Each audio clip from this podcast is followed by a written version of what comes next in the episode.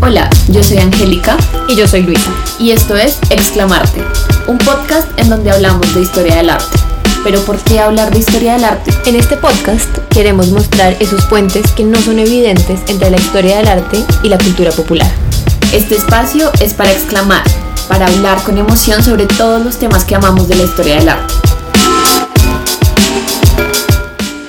Hola Angélica, Hola Luisa, ¿cómo estás? bien, cansada, pero bien. es un buen cansada. Es un buen cansada, es un cansada de...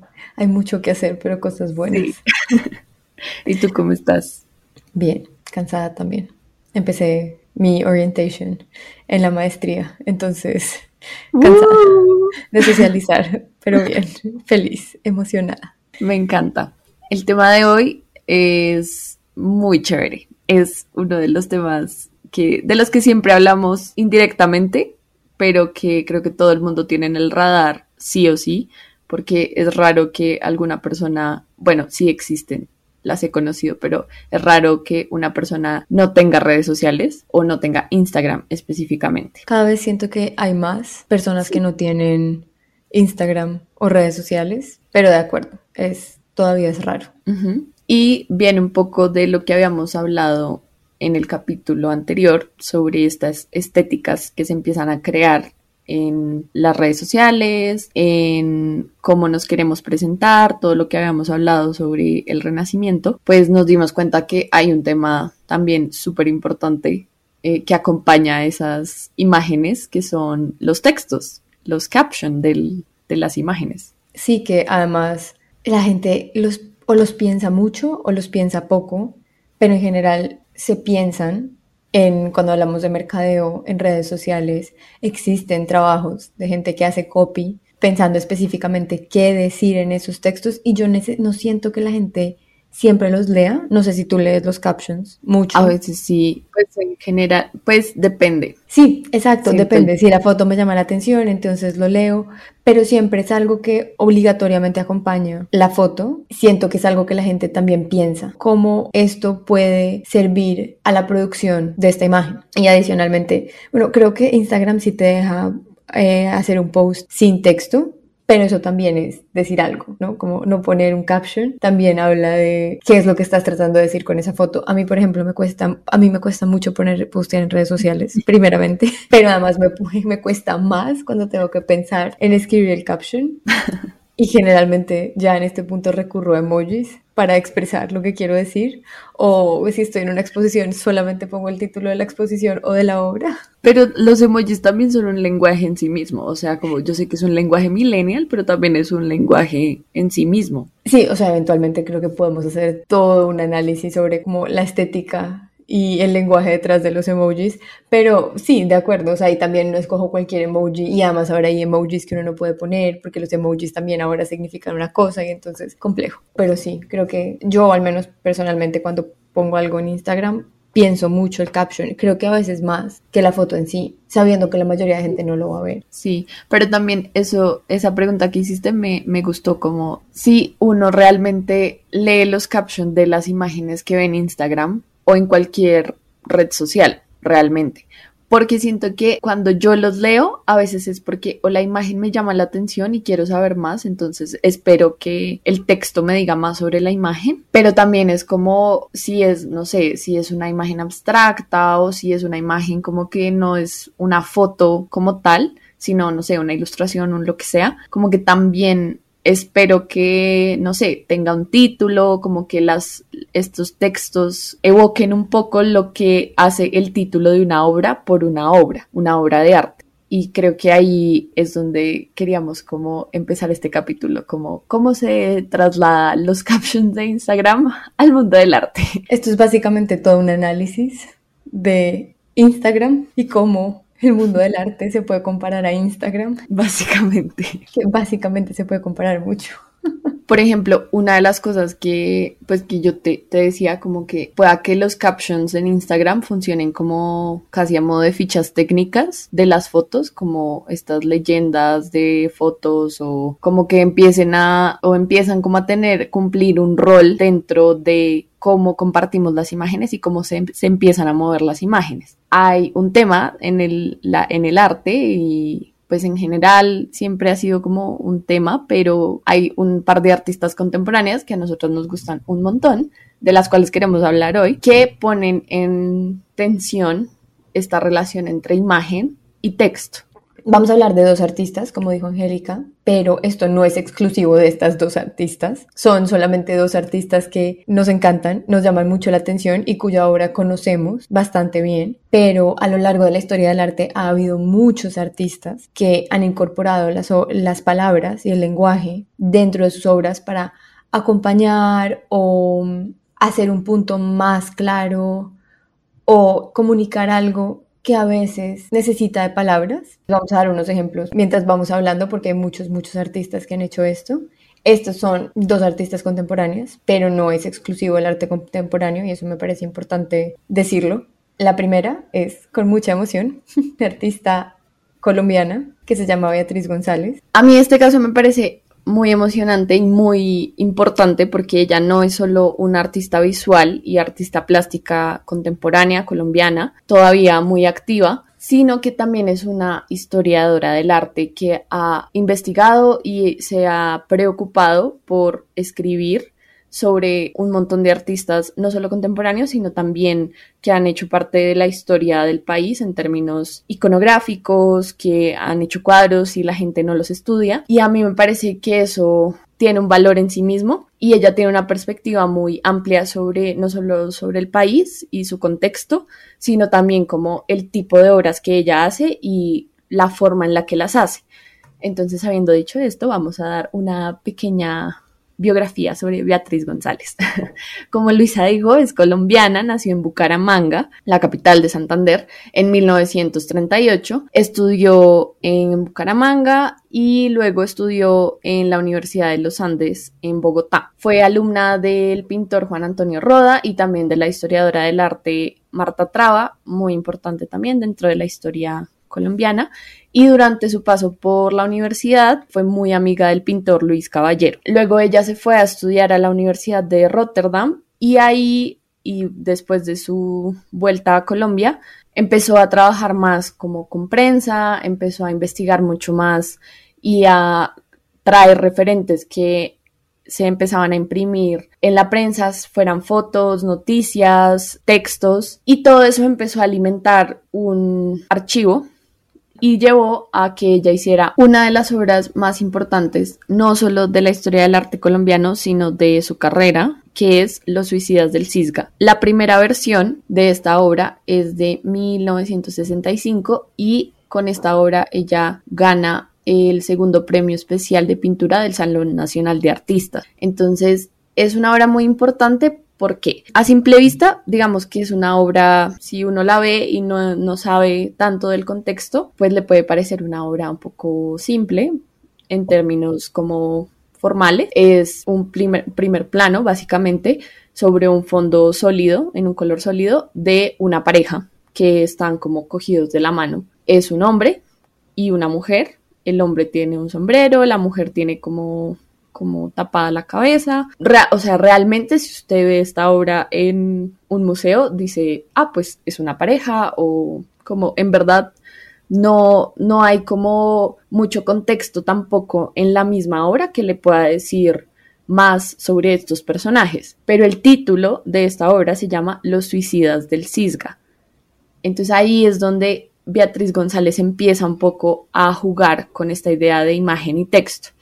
Según entiendo, esta historia de los suicidas del Cisga es una pareja de enamorados que van al Salto del Tequendama, que es como una, un sitio turístico cerca a Bogotá, en donde, bueno, antes era como una cascada muy prominente, ahora, bueno, cambio climático, etc., etc., no es tan prominente. Está un poco seca, pero sigue siendo muy linda.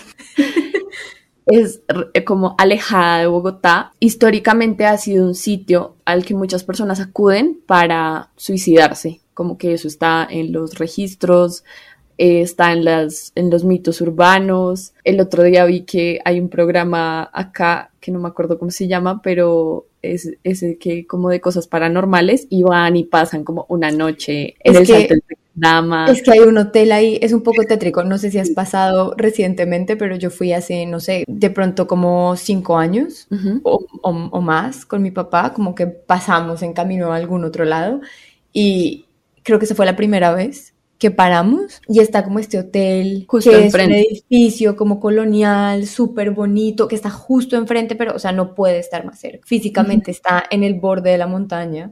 Es, un, es como un edificio, ni siquiera, es como una casa colonial grande, súper bonita, como que se, se puede ver los rezagos de una casa que era muy bonita, muy opulente, muy llamativa, que seguramente era un hotel y seguramente pues la gente, o sea, era un gran sitio para pasar ahí una noche o dos noches porque la vista es increíble, o sea, no, no puede estar más cerca a la, a la cascada.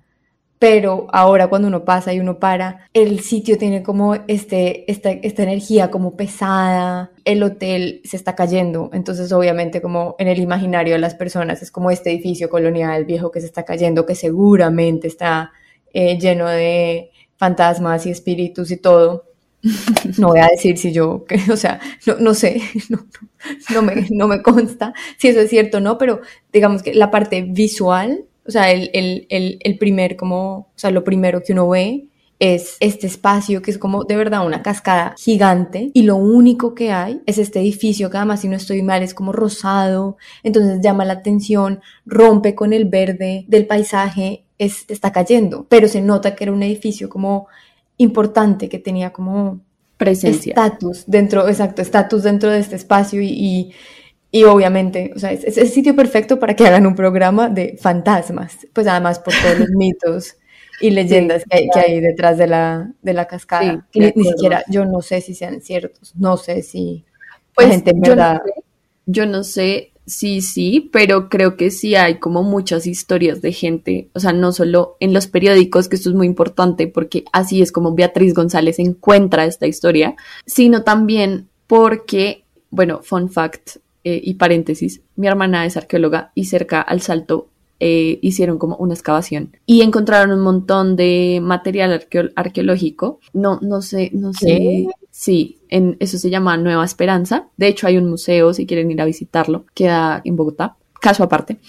Y ella me contaba como que habían, o sea, como que habían muchas cosas que se empezaron a encontrar, como, o sea, no solo era como un sitio, digamos, em, como en tiempos modernos al que la gente acude como a matarse, sino que también, o sea, como que carga una energía de antes, ¿sí? O sea, como que muy cerca de había, había un asentamiento indígena, entonces, como que es un sitio que carga con mucho significado en muchos sentidos. Y Beatriz González se encuentra con esta historia porque estos enamorados dejan una foto atrás y la noticia es esa, como enamorados suicidas dejan su última foto atrás, algo así.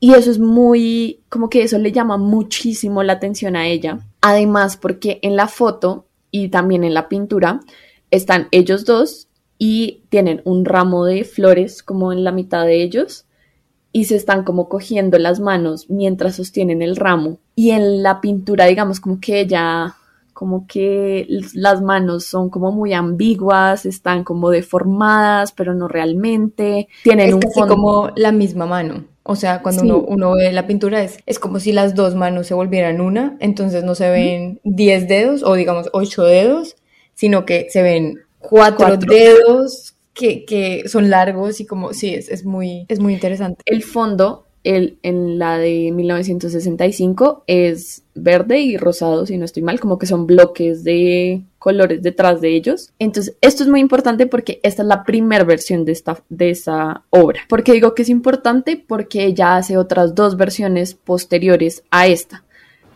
Entonces, el hecho de que hubiera hecho muchas más versiones empieza a hablar de un interés de ella de reproducir sus propias imágenes y reproducir imágenes que están dentro de la prensa, que ella encuentra en la prensa. Y esto se va a volver casi que un motivo en su obra eh, mucho más adelante, Pero para Beatriz González esto es clave. ¿Por qué? Porque estamos en un país en guerra y estamos pasando por, bueno, lo que va, le va a seguir después en la historia colombiana después de 1965 es otra vez un periodo de violencia, es un periodo de partidos políticos opositores con mucha violencia, es todo el tema del narcotráfico y es un final de siglo en Colombia específicamente que va a marcar a esa generación y sobre todo a la prensa. La prensa va a cumplir un papel muy importante dentro de la obra de Beatriz y dentro de la historia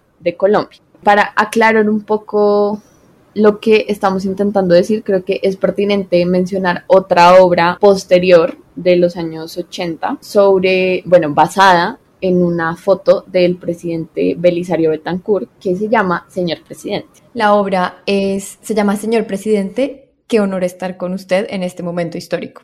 Y como dijo Angélica, sale de, la tomó, la tomó, no, pero digamos que si uno la busca es, es más fácil encontrar Señor Presidente, obra de Beatriz González pero sí. el título completo. Básicamente es una obra que Beatriz González toma de una foto de un, de un periódico, igual que la mayoría de sus obras, en donde, o sea, en la imagen lo que se ve es la primera, creo que la primera versión es del 86 y la segunda versión es del 87, o las dos son del 86, pero tienen cierto tiempo, pasa entre una y la otra. En la primera obra del 86 se ve al presidente Belisario Betancourt como figura central de la obra y en el primer plano de la obra, frente a él, hay un cuerpo un poco desfigurado, quemado sobre una mesa, que, y la mesa está como pulida y es brillante. En los lados de la mesa, como intermedio dentro del cuadro, detrás del presidente hay un oficial y rodeado aparecen a cada lado oficiales y personas políticos que hacen parte del gabinete de Betancourt. Belisario Betancourt en esta foto está sonriendo y eso contrasta mucho con el cuerpo que está sobre la mesa frente a él. La pintura básicamente está mostrando las reacciones del presidente y su gabinete frente a la figura calcinada y aparecen como indiferentes y cínicos frente a esto. En la, en la obra de 1987, que tiene el mismo título, se ve todo lo mismo, pero en la, en la mesa donde originalmente estaba el cuerpo, ahora hay unas flores que creemos. Bueno, o sea, yo no sé si esto es cierto o no, pero una vez, en una ocasión, me dijeron que los anturios, que son las flores que están en la mesa, bueno, que son estas flores como que son estas flores como rojas que brillan y que tienen como, y que tienen como un palito. como amarillo. Sí. Y a mí me dijeron como que cuando se hace un arreglo para una persona que muere y que es hombre, entonces se ponen anturios, como que son, o, o, sea, flores como para conmemorar, ¿cómo se llama eso? Sí, como la muerte de un hombre específicamente. O sea, de un hombre y sobre todo de un hombre como que ha prestado servicio de policía, de militar, etc, etc, etc. Yo no sé si esto es cierto, o sea, esto es un mito que me contaron una vez, pero pueda que sí sea cierto. El caso es que hay anturios en esta mesa central y las reacciones, las caras de, estos oficiales y del presidente son las mismas. Básicamente, el contexto de esta obra es desde mediados de los 80. En los 80, Colombia era un país que estaba en guerra y estaba en guerra contra el narcotráfico. Y era una guerra muy real, muy fuerte, muy cercana a las ciudades capitales, que estaba afectando a todo el país y que estaba afectando especialmente a las personas que no vivían en ciudades capitales. Eh, Belisario Betancourt fue uno de los presidentes que lideró el país durante este periodo de los 80. Desde mediados de los 80, muchos artistas colombianos empezaron a explorar dentro de su arte esta guerra, la reacción de los políticos, eh, las consecuencias que estaba teniendo en, el pueblo. Beatriz González fue una de las artistas que, digamos, que empezó a incorporar este, este, estas imágenes y estas reacciones dentro de su obra. Uno de los acontecimientos que surgió en consecuencia de esta guerra fue la toma del Palacio de Justicia. En la toma del Palacio de Justicia fue la toma por parte de miembros del grupo M19 que retuvo a 300 rehenes, incluidos 20 magistrados, en un intento en realizar un juicio en contra del presidente Belisario Betancourt. Durante la toma del palacio, y la mayoría de nuestros papás vivieron durante este momento, creo que la mayoría eran estudiantes o, estaban recién graduados de la universidad, sí. Eh, lo vivieron. Fue un momento muy oscuro en la historia de Colombia, en la forma en la que el M-19 llevó a cabo este evento, la forma en la que los mandatarios reaccionaron, todo fue verdaderamente muy oscuro y durante la toma el presidente autorizó que las Fuerzas Armadas atacaran el edificio a cualquier costo. Esto resultó en la muerte de casi la, mitad de los magistrados y muchos de, las personas que trabajaban en el Palacio de Justicia y civiles que creo que estaban en el perímetro. La obra de Señor Presidente, qué honor estar con usted en este momento, presenta ese momento decisivo en el que el presidente aprueba el asalto al Palacio de Justicia por parte de las Fuerzas Armadas de Colombia. Ambas pinturas, las dos de las que estamos hablando, hacen referencia directa a esta fotografía que apareció en los periódicos, pero además hace referencia a como una composición de un conjunto de imágenes que fueron publicadas a partir de este acontecimiento. Y en estas obras, lo que trata de hacer Beatriz González es, ella intenta mostrar y denunciar la corrupción dentro de la política colombiana. Trata de mostrarle al público una realidad dentro de Colombia y es que los mandatarios no siempre tienen la intención del pueblo y como el bienestar del pueblo como, como prioridad. Y este fue uno de esos eventos en donde no hubo ganadores, todo el mundo perdió. Es todavía un evento que hace mucho eco en la historia de Colombia y ella estaba tratando, digamos que esto ya es como una hipótesis mía, pero, pero estas imágenes que están en el periódico muchas veces se vuelven archivos y se quedan archivadas en la historia y la gente recurre a ellas esporádicamente para hacer comentarios o contar historias. Es importante decir que, aunque suene trillado, la historia siempre se cuenta del lado del ganador y como lastimosamente en este caso no hay ganadores, pero digamos que hay, un bien y un mal, entonces la historia siempre se cuenta desde el lado de esto fue positivo porque el político decidió y digamos que no vamos a entrar a comentar nuestras opiniones personales al respecto, pero la realidad es que aquí no hubo ganadores y esta, este, esta acción de, de González de tomar estas fotos y sacarlas de la prensa, donde eventualmente van a quedar archivadas y no mucha gente va a tener acceso a ellas, y ponerlas en obras que eventualmente van a estar exhibidas en museos, es una forma de no solamente denunciar esto en el momento, sino seguir como reiterando en la historia de Colombia, esto pasó, esta fue la reacción, que no se nos olvide esto, el evento completo, la totalidad de, que básicamente es como su forma de denunciar la corrupción de la imagen fotográfica y de lo que también se exponía en la prensa en ese momento. Que igual es como que la prensa, a final de cuentas, así como, no sé, como las imágenes hoy en día, siento yo, son pasajeras ¿sí? Como que las vivimos, suceden, siguen, todos seguimos con nuestras vidas, pero cuando un artista como que las saca de la prensa y las pinta una y otra vez, como que ahí también hay un valor, ahí también es el artista diciendo, hay que prestarle atención en esto y es casi como volverlas, como quitarles ese tiempo esporádico y como volverlas atemporales de alguna forma, que creo que es lo que ella hace realmente las vuelve atemporales y eso es, eso es muy bonito porque también pues pensando en un país con una historia tan violenta como Colombia, ella como que permite que no haya olvido y eso creo que es muy importante también como en un país como que está intentando construir otro tipo de futuro, como que no involucre muerte, más muerte, más dolor y más guerra, y como que está intentando sanar. Y que también algo que a mí me, siempre me ha gustado de la obra de Beatriz, que puede ser un detalle, es que no es bobo, no es un detalle bobo, pero a mí me parece un detalle importante y es que ella pinta con colores muy vivos. Y entonces por eso también se ha llamado, se le ha dicho que ella es como la precursora del arte pop en Colombia, pero yo creo que más que arte pop o lo que consideramos arte pop es simplemente llamar la atención sobre estos temas y llamarlo de forma visual, o sea, tanto visual como en forma, como en contenido, como también a través de sus, de sus títulos, de los títulos de las obras. Por eso, para entender las obras de Beatriz, es muy importante leer los títulos de sus obras. Exacto, y entonces ahí volvemos al punto de cuál es la relación. Al final, este no es un punto como tan comparable como lo que hicimos en el capítulo anterior, en donde estábamos hablando como de la iconografía del retrato en comparación a la iconografía que hay en Instagram, que creo que es como un poco menos abstracto, pero básicamente lo que estamos haciendo acá es, es Beatriz González no incorpora texto dentro de su obra específicamente, pero el título que le da a sus obras hacen parte de ellas. Y cambia de alguna forma. Cambia el, contexto, pero es necesario el título. Y no en todas las obras es necesario el título. Y, yo, y a veces los títulos solo son.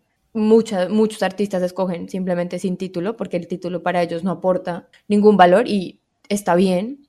Pero en el caso de Beatriz González, Beatriz González escoge poner el título y los títulos nos están diciendo algo y nos están llevando de vuelta a ese momento histórico que ella está resaltando. Y además saca sus imágenes de, pues, periódicos y como prensa de consumo masivo, que es como parecido al final a lo que pasa con Instagram, ¿no? Instagram es de consumo masivo y pues todo el mundo lo puede ver, todo el mundo tiene acceso a él y quienes escogen ponerle títulos a sus obras, lo están a, sus obras o captions a sus fotos, lo están haciendo normalmente con una intención, hay una intención detrás y hace parte de como del lenguaje que hoy en día nosotros usamos para hablar de, de, nosotros mismos y de nuestras propias como creaciones, que al final es lo que ponemos en Instagram. Algo muy importante que quiero resaltar y es mi comentario de literata en este episodio, que la prensa también fue durante los años 60 y también durante la mitad final del siglo XX como ese espacio donde nacieron los escritores importantes de la literatura colombiana. No todos, pero en muchos casos, no solo en Colombia, sino en Latinoamérica, la prensa fue como esta cuna de escritores, entonces muchos escritores también eran periodistas, entonces también como que vuelve a traernos así pensar otra vez como tensión, imagen, texto, este papel que empieza a jugar la prensa en contar historias o cómo se cuentan las historias y las noticias de lo que está pasando. Y pues en este periodo pues pasan muchas cosas importantes en Latinoamérica. Pero hoy no vamos a hablar solo de Beatriz González. Vamos a hablar de otra artista que me encanta, la amo también. Reina, diosa. Reina, diosa, totalmente. y ella, a diferencia de Beatriz González, sus títulos hacen parte de su obra, están dentro de la obra. Sí, incluso sus obras se llama Sin título, el texto. Exacto. Y es la increíble Bárbara Kruger. Amor a Bárbara Kruger. Además que he tenido el gusto de ir a el año pasado hizo una exposición gigante en todo el museo del Art Institute of Chicago. Básicamente se tomó casi todo el museo para hacer una, una exposición que no sé si es una retrospectiva, porque al final había obras llamémoslo retrospectiva porque había obras de todas, pero no lo describen como retrospectiva. Y además, ahorita tiene una instalación en el MoMA a la que he ido ya dos veces, o tres, creo que tres, porque, y, o sea, el otro día solo entré a ver la instalación, la leí una vez más y me fui, porque es increíble. Y esta es, esta es una de las instalaciones que hizo parte del, del, Museo de Chicago, pero en, en este caso en el MoMA solamente está esta instalación, no están todas las otras obras. Pero bueno, para contextualizar, Barbara Kruger es una artista conceptual norteamericana que nació, ella nació en 1945 en New Jersey, en Newark, cerca de Nueva York, y todavía sigue trabajando entre Nueva York y Los Ángeles, y sigue exponiendo sus obras, y sigue creando. En este momento, como ya les dije, tiene una instalación en el MoMA en Nueva York que si pueden ir a visitar, recomendadísima.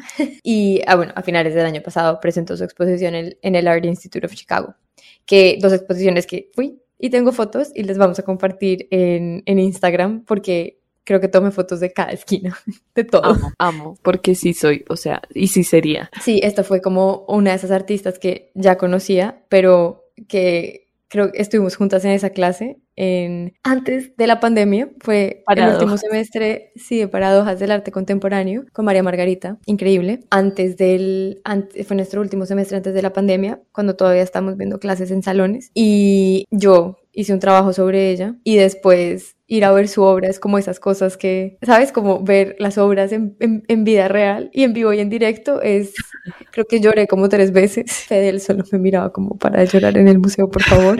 Además porque, o sea, fuimos a Chicago y yo sabía que quería ir al Art Institute, pero me da culpa, no había como investigado qué estaban exponiendo en ese momento porque el viaje a Chicago como que pasó muy muy de, sí, como fue como, vamos a Chicago, oh, ok, vamos a Chicago. Y cuando, y pues yo sabía, tengo que ir al Ario Institute. Tengo que decir que fue uno de los mejores días de mi vida. Me acuerdo de ese día con mucha felicidad porque además recorrí todo el museo, pero estaba esta exposición. Entonces fue como, me sentí un poquito mal por no saber que iba a encontrar esa exposición, porque debía haber sabido, pero al mismo tiempo fue como, ¿qué es esta sorpresa tan increíble? Y además es que era una exposición gigante. Volviendo, Barbara Kruger cursa un año en la Universidad de Syracuse y otro en Parsons en Nueva York entre 1964 y 1965 y después empieza a trabajar para Condé Nast en diseño gráfico de las revistas. Ella trabaja durante la segunda ola del feminismo a inicios de la década de los 60 y presencia de primera mano la como conocida edad de oro, entre comillas, de la publicidad durante esta misma década. La dicotomía que presenció entre las teorías feministas y la imagen de mujer, esposa ideal que la publicidad estaba vendiendo en ese momento ha sido muy importante para toda su producción artística, adicionalmente a muchas otras temáticas que ella trata. Es reconocida por sus collages, que consisten generalmente pero no exclusivamente, en fotografías en blanco y negro que tienen superpuestas textos en letras blancas sobre bloques rojos o letras negras sobre bloques blancos o letras blancas sobre bloques negros. Esos son como sus tres estilos, pero especialmente el bloque rojo con letras blancas. Eso es como lo más reconocible, creo yo. Exacto, sí, eso es lo más reconocible. Las dos fuentes que más usa son o Futura Bold o Helvética Ultra Condensed. Como una geek absoluta, nerd del diseño gráfico, este dato me encanta. Y les puedo asegurar a todas las personas que están escuchando que han visto alguna vez una, una, obra de Barbara Kruger, así sea pues sin saber que es de ella, porque su obra es extremadamente prolífica, está en muchas portadas de revistas, está en publicidad en general, en posters. Entonces pueden ir a nuestro Instagram a ver fotos de sus obras y lo que estamos diciendo, pero les aseguro que una vez vean, van a decir, ah, yo he visto algo de esto. Sí. O también, no sé, como en esa, ese periodo de Tumblr, como que habían muchas fotos de Bárbara Kruger que yo luego me enteré que eran de Bárbara Kruger y era como, oh my eso pasa mucho con su obra, que uno no, uno no se da cuenta que es Bárbara Kruger, sino hasta después, muchas veces. O sea, ya hoy en día como que sí la veo, sé que sé de ella, pero a mí me pasó lo mismo en Tumblr. Sí. lo más interesante de su trabajo es la juxtaposición de las frases que escoge sobre las imágenes. Usualmente las frases que construye incluyen pronombres como you, your, I, we y they, o tú, tuyo, yo, nosotros y ellos con las que busca mencionar o indicar construcciones culturales de poder, de identidad, de consumismo y capitalismo y de sexualidad. Sobre imágenes que reflejen de alguna forma lo que quiere decir sin necesariamente ser obvio, o que generen en el, espectador cierto tipo de impacto visual. Un ejemplo de esto es su obra We Don't Need Another Hero, en donde el texto está súper sobrepuesto en una imagen en estilo, la imagen es como estilo publicidad de los 50s y 70s, de una niña como chiquita tocando el músculo de un, del brazo de un niño que está como sacando el músculo del brazo y sobre la foto está en horizontal, We don't need another hero. Sí, que en términos, que en términos iconográficos, aquí quiero como hacer referencia a esa foto súper súper famosa de, no me acuerdo de quién es, no me acuerdo, perdón, pero que también se volvió un disfraz de Halloween como en los 2010 que era como de We Can Do It, como de la... Ah, We Can Do It, sí, sí. Sí, como de la mujer en la pañoleta y como que esta foto así de ella como sacando, mostrando así su músculo y en esta foto es como los niños haciendo esta pose, pero son como la niña como tocando hacia el músculo, pero encima es como el texto, aparte que la foto está en blanco y negro, y encima así el texto en, en un subrayado rojo, bueno, en un marco rojo súper potente que dice, no necesitamos otro héroe. Y es que la amo, o sea, la amo. o sea, no puedo, no puedo con ella. Como que no. Es que es increíble. Su obra se enfoca en el, en el uso del lenguaje y los signos y símbolos sociales que tienen un, significado preconcebido y su obra generalmente se, se relaciona con la de artistas feministas postmodernistas como Cindy Sherman o Jenny Holzer que también incorporan técnicas de la comunicación masiva y el marketing para explorar la identidad de género en nuestra sociedad. Un dato interesante, un poco aparte, pero igual que contextualiza la obra y que todo el mundo va a decir como, ah, ya sé lo que me están hablando, es que Supreme, la marca Supreme de 1994, que su logo es un fondo rojo y en blanco las letras Supreme, a ellos los acusaron de copiar el estilo de Barbara Kruger en su logo. Y el fundador de Supreme respondió que efectivamente sí, que ellos, dice, se inspiraron en, en la obra de Kruger para hacer su logo. Y para ese momento, Barbara Kruger no dijo nada al respecto. O sea, nunca había mencionado nada, se sabía, pero pues no hubo demandas ni nada. Pero recientemente otra marca de como ropa urbana para mujeres que se llama Married to the Mob o MTTB, no perdón, MTTM, MTTM, se copió del logo de Supreme e hicieron un logo que dice Supreme Beach para una colección de camisetas. Supreme entonces demandó a esta compañía por eso y cuando le preguntaron a Kruger su opinión al respecto, ella dijo, y cito, la traducción es mía, qué grupo tan ridículo de, dijo, uncool jokers, que vendría siendo como, es que no sé cómo traducir uncool bromistas. como bromistas no cool. Sí, entonces dice, qué grupo tan ridículo de uncool jokers. Hago mi trabajo sobre este tipo de farsa tristemente tonta. Estoy esperando que todos ellos me demanden por infracción de derechos de autor a mí. ¡Oh! No, es que la amo. Y aparte no sabía esto, ¿cómo así?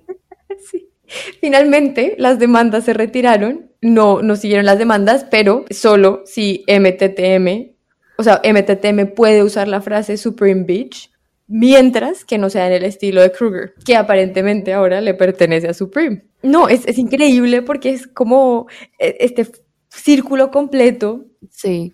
En donde esto es exactamente lo que ellas trata, está como criticando en su obra. Sí, de acuerdo. o oh, sorpresa, pero bueno. Sí, que igual, por eso, paréntesis pequeño, pero muy importante, por eso es que hay que seguir hablando de Bárbara Kruger, para que sea ella la pionera de este estilo y no en un futuro que la gente empiece a decir como, es que fue Supreme primero. No, por favor, no. Por favor, no. Y ya, ese era mi paréntesis. Es importante, por favor, no. Supreme no fue primero que Barbara Kruger. Estamos pensando hacer merch. Díganos si quieren comprar un saco que diga Supreme no fue primero que Barbara Kruger. Por favor, no. Ay, me encanta. Volviendo al trabajo Kruger. Al tema. Hay una obra en particular. Pasemos a la otra obra, eso te iba a decir.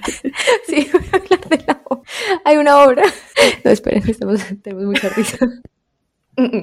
Compostura. Eh, hay una obra en particular que a mí personalmente me llama mucho la atención, pero sé que a ti también, que se llama Sin título, Your Gaze Hits the Side of My Face, de 1981. Traducido el título sería algo como, y ayúdame acá, Angélica, tu mirada pega o golpea el lado de mi cara. El lado de mi cara. Sí, está bien. Que no sé si tiene el mismo impacto en español. ¿Cuál es tu posición? Pues, de literata. Sí, yo creo que sí, porque como que no, no es tanto como pegar, sino golpear. O sea, que el, verbo, el, verbo, correcto es como golpear, como tu mirada golpea el lado de mi cara.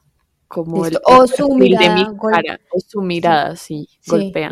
Eh, creo que es más tú, porque ella sí se refiere mucho al sujeto como tú, más que su, porque su además en español podría volverse plural. La de cualquiera, mientras que aquí se está hablando específicamente como de quien observa. Sí. Entonces, sí, tu mirada golpea el lado de mi cara. Sería la traducción más, más apropiada. Sí. En esta obra, la imagen, eh, la imagen que ella escoge es del perfil de un busto femenino y a la derecha de la imagen, muy hacia el lado, o sea, a veces su texto, como en, en, We Don't Need Another Hero, el texto está sobre la imagen. En este caso, el texto está, el texto no interfiere con la imagen y está a la derecha. Y las, y las palabras están Your gaze hits the, the side of my face. están a la derecha una sobre otra. Y en general están solas, excepto of my, que están juntas. Pero es como una palabra y uno lo lee como escalonado. Esta obra es una referencia al, al male gaze o la mirada masculina. Y la imagen del, del busto que escoge Kruger es de una mujer completamente despersonalizada. Es como una versión estilizada de un busto clásico, casi como que sugiere que las mujeres se vuelven o son inertes frente a la mirada masculina.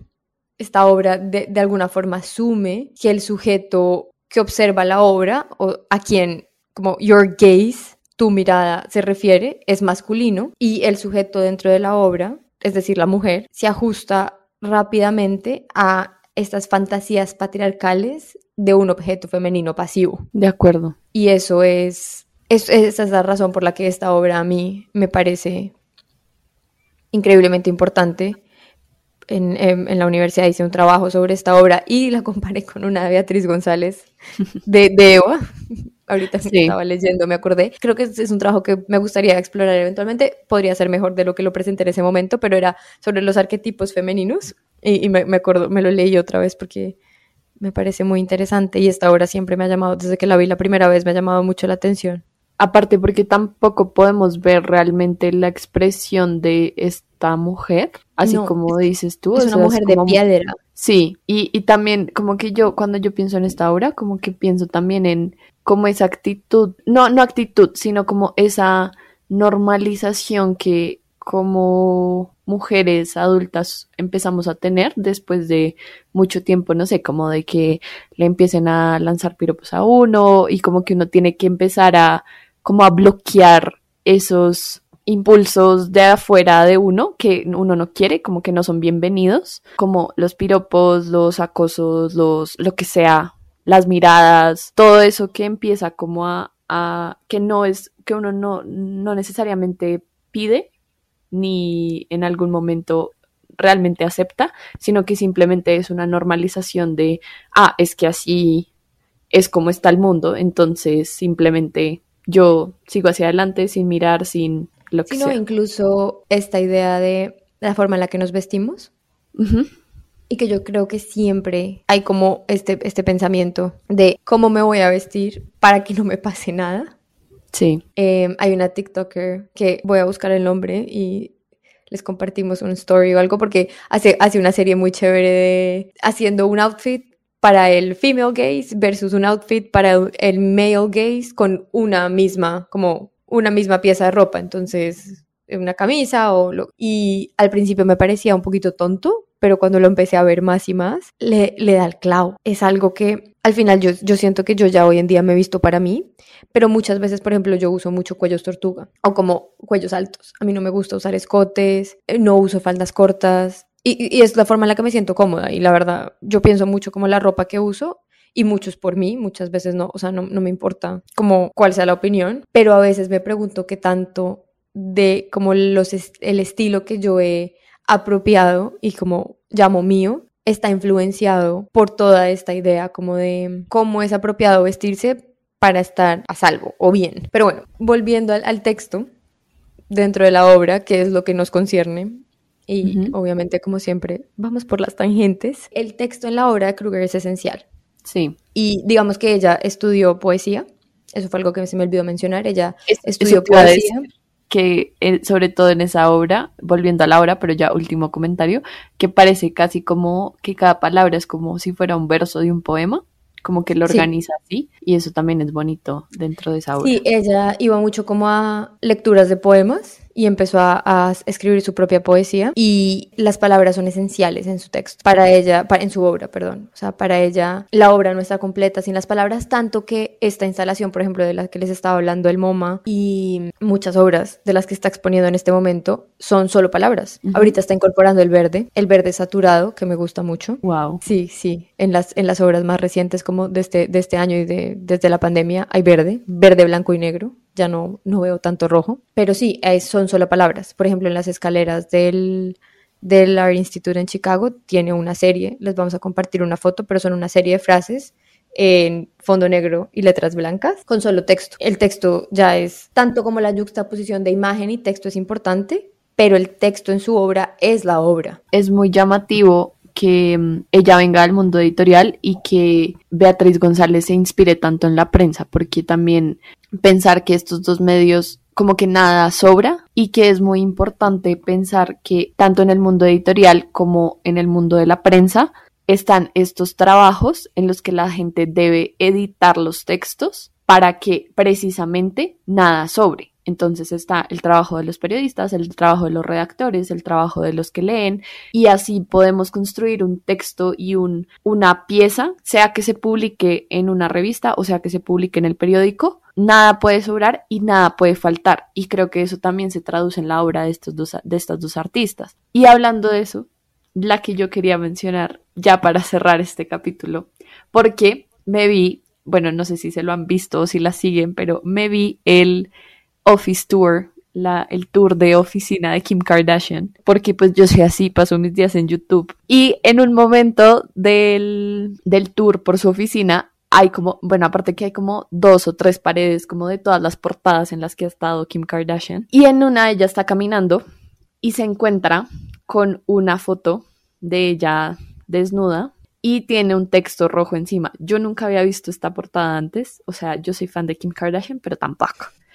Y ella hace un comentario que dice como, cuando salió esta portada lloré, o sea, lloré, no podía parar de llorar, ya luego se me pasó y ahora es una de mis favoritas. Es una foto de ella desnuda y encima tiene un texto rojo con, bueno, bloques de colores rojos con texto blanco. Y yo no, o sea, uno ya que conoce la obra de Bárbara Kruger, yo decía, no puede ser. O sea, si es, no puede ser. O sea, no lo puedo creer. No puedo creer que estos dos mundos se unan y como siempre, sí, se unen.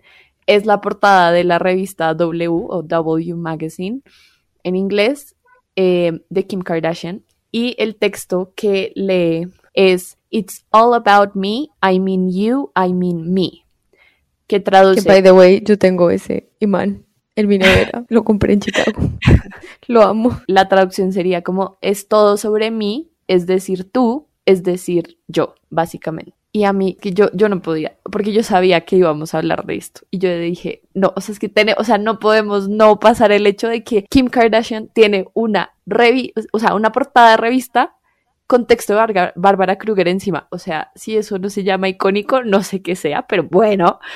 Y segundo, que volvemos otra vez como a esta idea de ponerle una leyenda a las fotos y ponerle un título a las fotos y cómo ese título puede cambiar el significado de una foto, pero también cómo esos textos también son como ediciones de lo que nosotros queremos, como nosotros nos queremos mostrar ante el mundo. Entonces también es como de acto de que ella esté desnuda, es como, como sí, aquí me tienen, como que me han sexualizado un montón, hablan sobre mi vida, ven toda mi vida en televisión, aquí me tienen, pero entonces está el texto de Bárbara Kruger también como tapando, o sea, como la parte de los senos, la parte del ombligo y luego la parte de mm, como los genitales es como me pueden ver, pero tampoco me pueden ver. Y de hecho, esto, este acto es todo sobre mí y nada sobre ti. Entonces, no sé, como que todo, todo eso como que vuelve otra vez a reforzar esta idea de cómo creamos convenciones dentro de nuestras vidas normales. Vidas normales me refiero como a lo que posteamos en redes sociales. Pues Kim Kardashian es una de las reinas de las redes sociales, o sea, eso es indiscutible, y cómo ella ha creado también un personaje y ha editado tanto ese personaje que ya como que puede mostrarlo al mundo,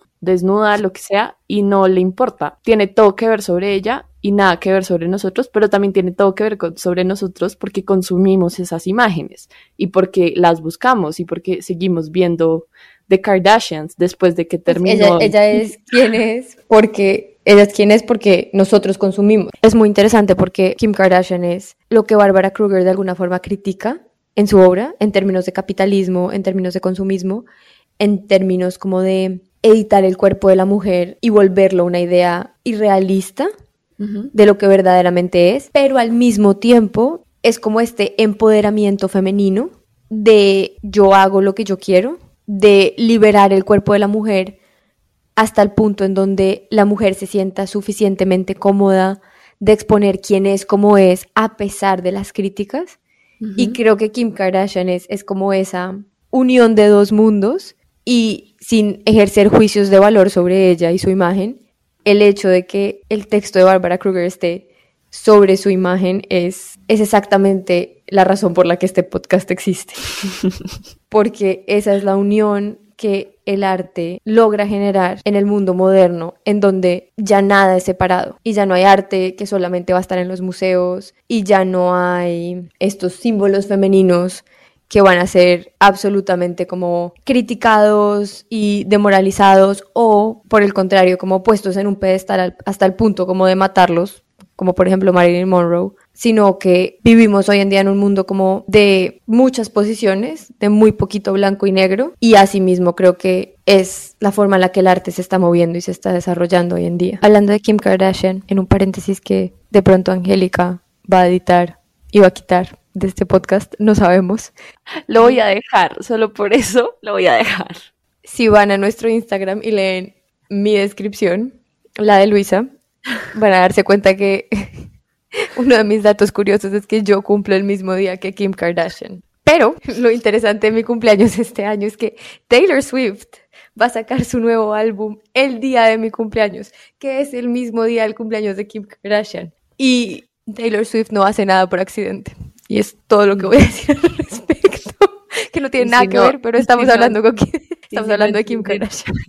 Y si no entienden la relación entre Taylor Swift y Kim Kardashian, por favor, googleenla, vayan a Escúchenos más, escúchenos más, eventualmente van a, van a saber. De pronto después, tenemos ocho capítulos pensados para esta temporada, pero de pronto después de ese álbum va a haber un noveno, no sabemos. Pero bueno, volviendo al tema. Volviendo al tema, y es la razón por la cual empezamos este capítulo, es hablando sobre los captions en Instagram.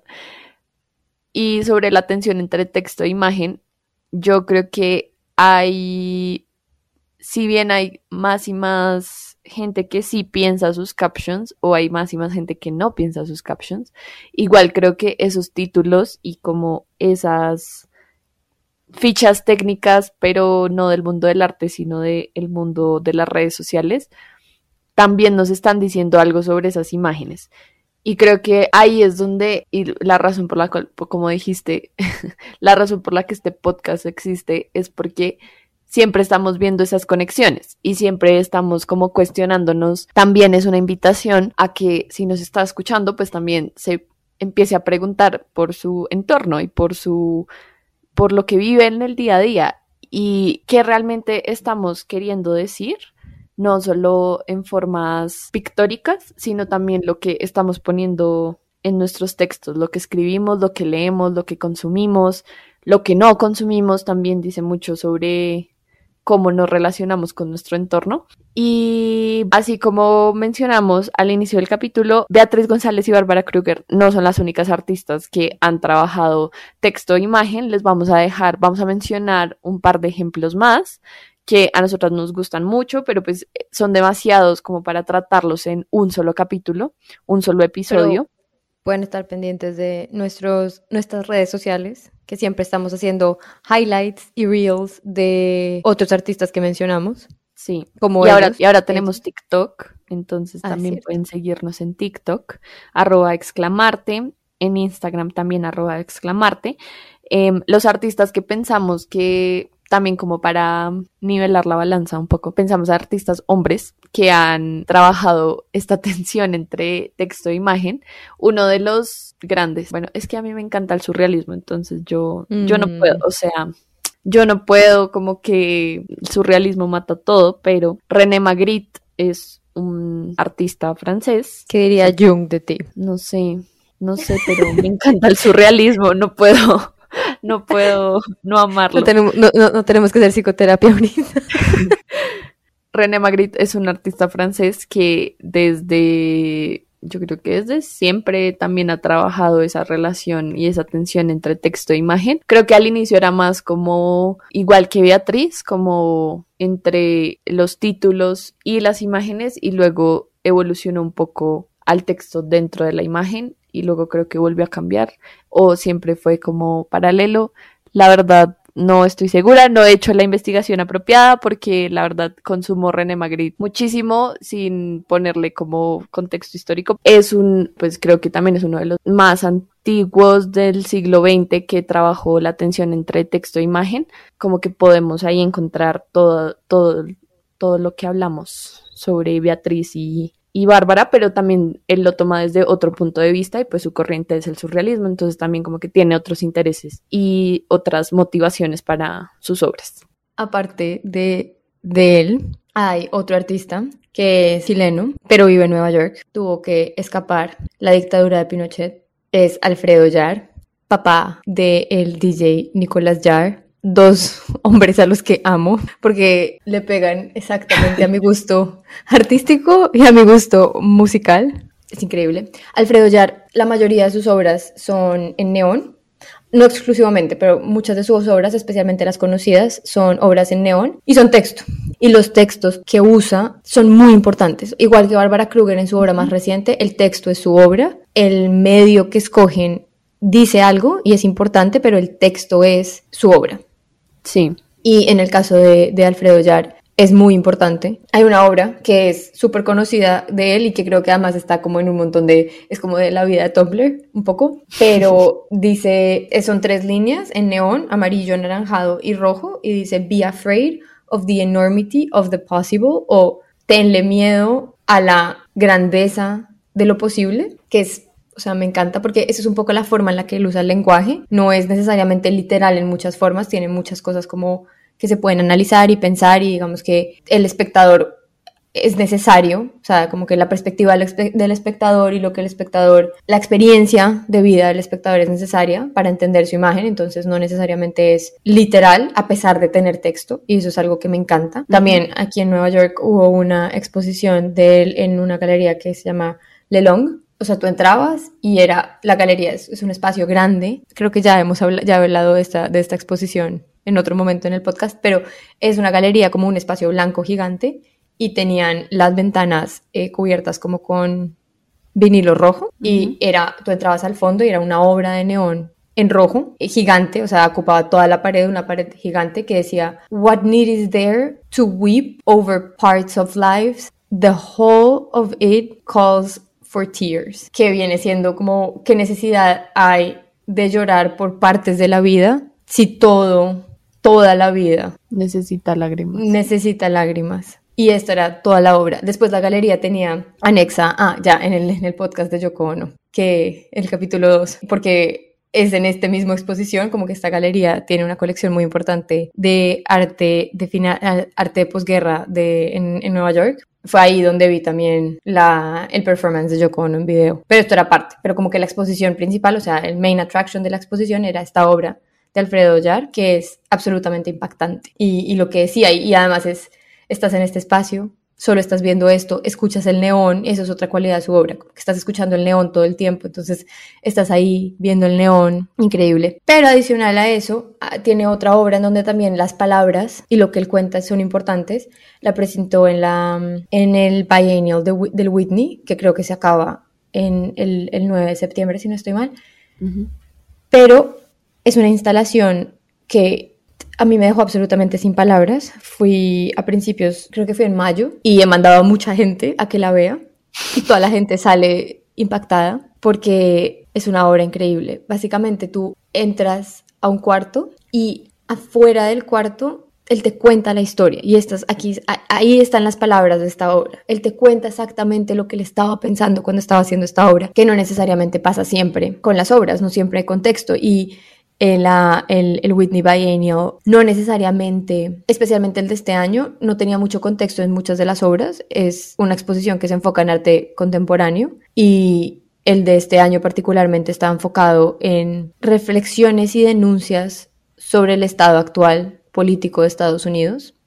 Es una exposición muy fuerte, pero esta obra en particular fue una obra muy fuerte. Él, él cuenta, él vive en Nueva York, vive en Nueva York hace mucho tiempo y como les dije, se, escapó de Chile, de la dictadura de Pinochet, y al principio de la obra cuenta y esto es sin contexto, sin entrar a la instalación. Cuenta que uno, que él estaba viendo esto que, que, va a mostrar en la obra, en vivo y en directo, porque los noticieros lo estaban pasando. Los hechos del primero de junio en Estados Unidos, esto fue seis días después de que asesinaran a George Floyd y en una de las muchas como protestas que, siguieron a la muerte de Floyd, una de las muchas protestas fue en, en Washington, cerca, muy cerca de la Casa Blanca. Y como Donald Trump básicamente lo que hizo fue una sesión fotográfica levantando una Biblia frente como a, una iglesia episcopal que estaba adyacente a la plaza donde estaban, como donde estaban haciendo esta, esta protesta. Y en ese momento, el fiscal general de, Estados Unidos ordenó que las fuerzas federales despejaran como el área. Posteriormente, lo que hizo la policía fue disparar en contra de los, los manifestantes pacíficos, como con gases lacrimógenos y con granadas y con balas de goma. Si estamos en Colombia, esto no suena ligeramente normal. Pensando en la dictadura de Pinochet, esto no suena normal. Pensando en Argentina, esto suena normal. Pero esto en Estados Unidos no es normal. Esto nunca había pasado. O pues sí había pasado, o sea, no, en realidad sí había pasado, pero no pasaba hace mucho tiempo. Y, y, en ti, y es importante como si pensar que si hablamos de países en Latinoamérica, esto es normal. Hugo Chávez le disparó a manifestantes pacíficos cuando estaban marchando en contra de él. En Colombia pasa un montón, pasó mucho durante la pandemia. Demasiado. entonces, obviamente, este es un artista latino que nació en Latinoamérica, que pues trabaja en Nueva York, pero que tuvo que escaparse de Chile por, por, por la dictadura de Pinochet. Entonces, tiene esto muy en sus raíces y, y es muy importante para su, su creación. Entonces, eso es un paréntesis importante. Pero bueno, en ese momento hubo dos helicópteros que bajaron encima de los protestantes tan fuerte, estaban tan encima y el viento que estaban generando era tan fuerte que rompieron ramas de árboles, volaron escombros y esto está, o sea, los, los protestantes estaban en la mitad. Y otro paréntesis es que esto, es, esto está prohibido. Los derechos humanos, el derecho internacional prohíbe el uso de helicópteros en contra de protestantes y como de personas. ya estaba viendo esto como en televisión. Él dice que cuando él empezó a ver esto, como a las 6 y 39 pm en enero, que básicamente ya es de noche, ¿sí? Y cuando empezó a ver como las explosiones, todo lo que estaba, él pensó, él de verdad pensó en su, en su propia experiencia en Chile, cuando Pinochet estaba, estaba a cargo. Y después él vio también como la llegada de los helicópteros y él dice, y esto es una cita textual que está en, su, en el texto que introduce a la obra, y es una obra que antes de entrar uno, uno hace fila, uno espera, está dentro de un cubo negro, y hay que esperar para entrar y uno solo escucha y además te hacen un montón de advertencias sobre te cuidado, pero básicamente lo que dice es, fue ahí cuando me di cuenta que estaba presenciando el fascismo. El fascismo había llegado a Estados Unidos. Esto es exactamente lo que dice la obra y este es el texto que te introduce a ti a entrar a ver esta obra. Entonces el caso es que la obra es, tú entras a una sala, como una sala negra y arriba hay como unos ventiladores, pero ni idea. Y al frente hay como un, la proyección de el video en blanco y negro de la marcha. Y las personas, o sea, el video está hecho y tú estás puesto dentro de la sala de tal forma que quienes están en el video no se sienta como un video, es un video de, o sea, que ocupa todo el espacio del, del piso al techo, entonces tú te sientes que estás ahí, tú sientes que haces parte de la protesta. Y de repente está y el, el sonido como que te absorbe, estás dentro, tú estás en la protesta y de repente los, los ventiladores, y hay como 12 ventiladores arriba, empiezan a sonar y empiezan a sonar como progresivamente más fuerte, de tal manera que la gente, el pelo, tu pelo, se para, todo, o sea, se mueve, esto, estás ahí, estás viviendo, estás sintiéndolo y esto es simultáneo a que los helicópteros están llegando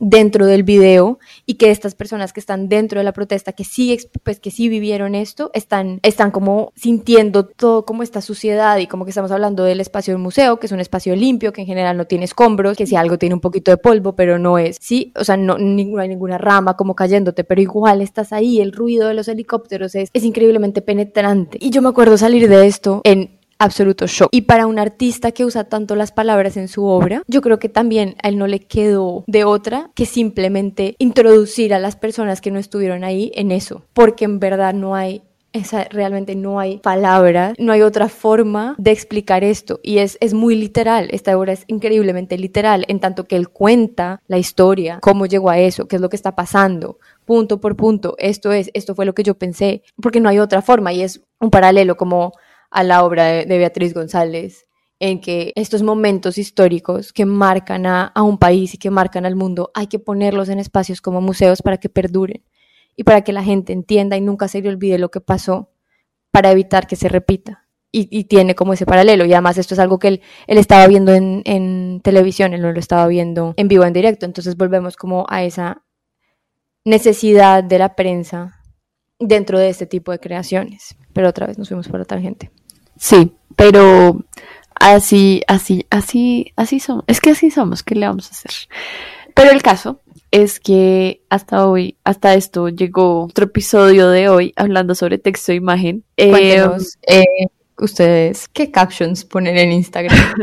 si es que ponen, si es que usan redes sociales. Si no nos siguen todavía en Instagram, síganos en Instagram, arroba exclamarte, en TikTok, arroba exclamarte, en Twitter también, arroba exclamarte. Y acuérdense que todas las obras que, de las que hemos hablado las ponemos en nuestro Instagram el día que el capítulo se estrena para que puedan seguirlo y saber de qué estamos hablando. Sobre las personas que mencionamos, a veces hacemos posts o reels para que también se informen, pero también lo más probable es que en un futuro hablemos sobre estos artistas que mencionamos, porque son artistas que volvemos, a los que siempre volvemos, que siempre estamos estudiando, que siempre estamos viendo. Entonces, pues nada, síganos y nos vemos en el siguiente episodio. Chao, Luisa. Chao, Angélica.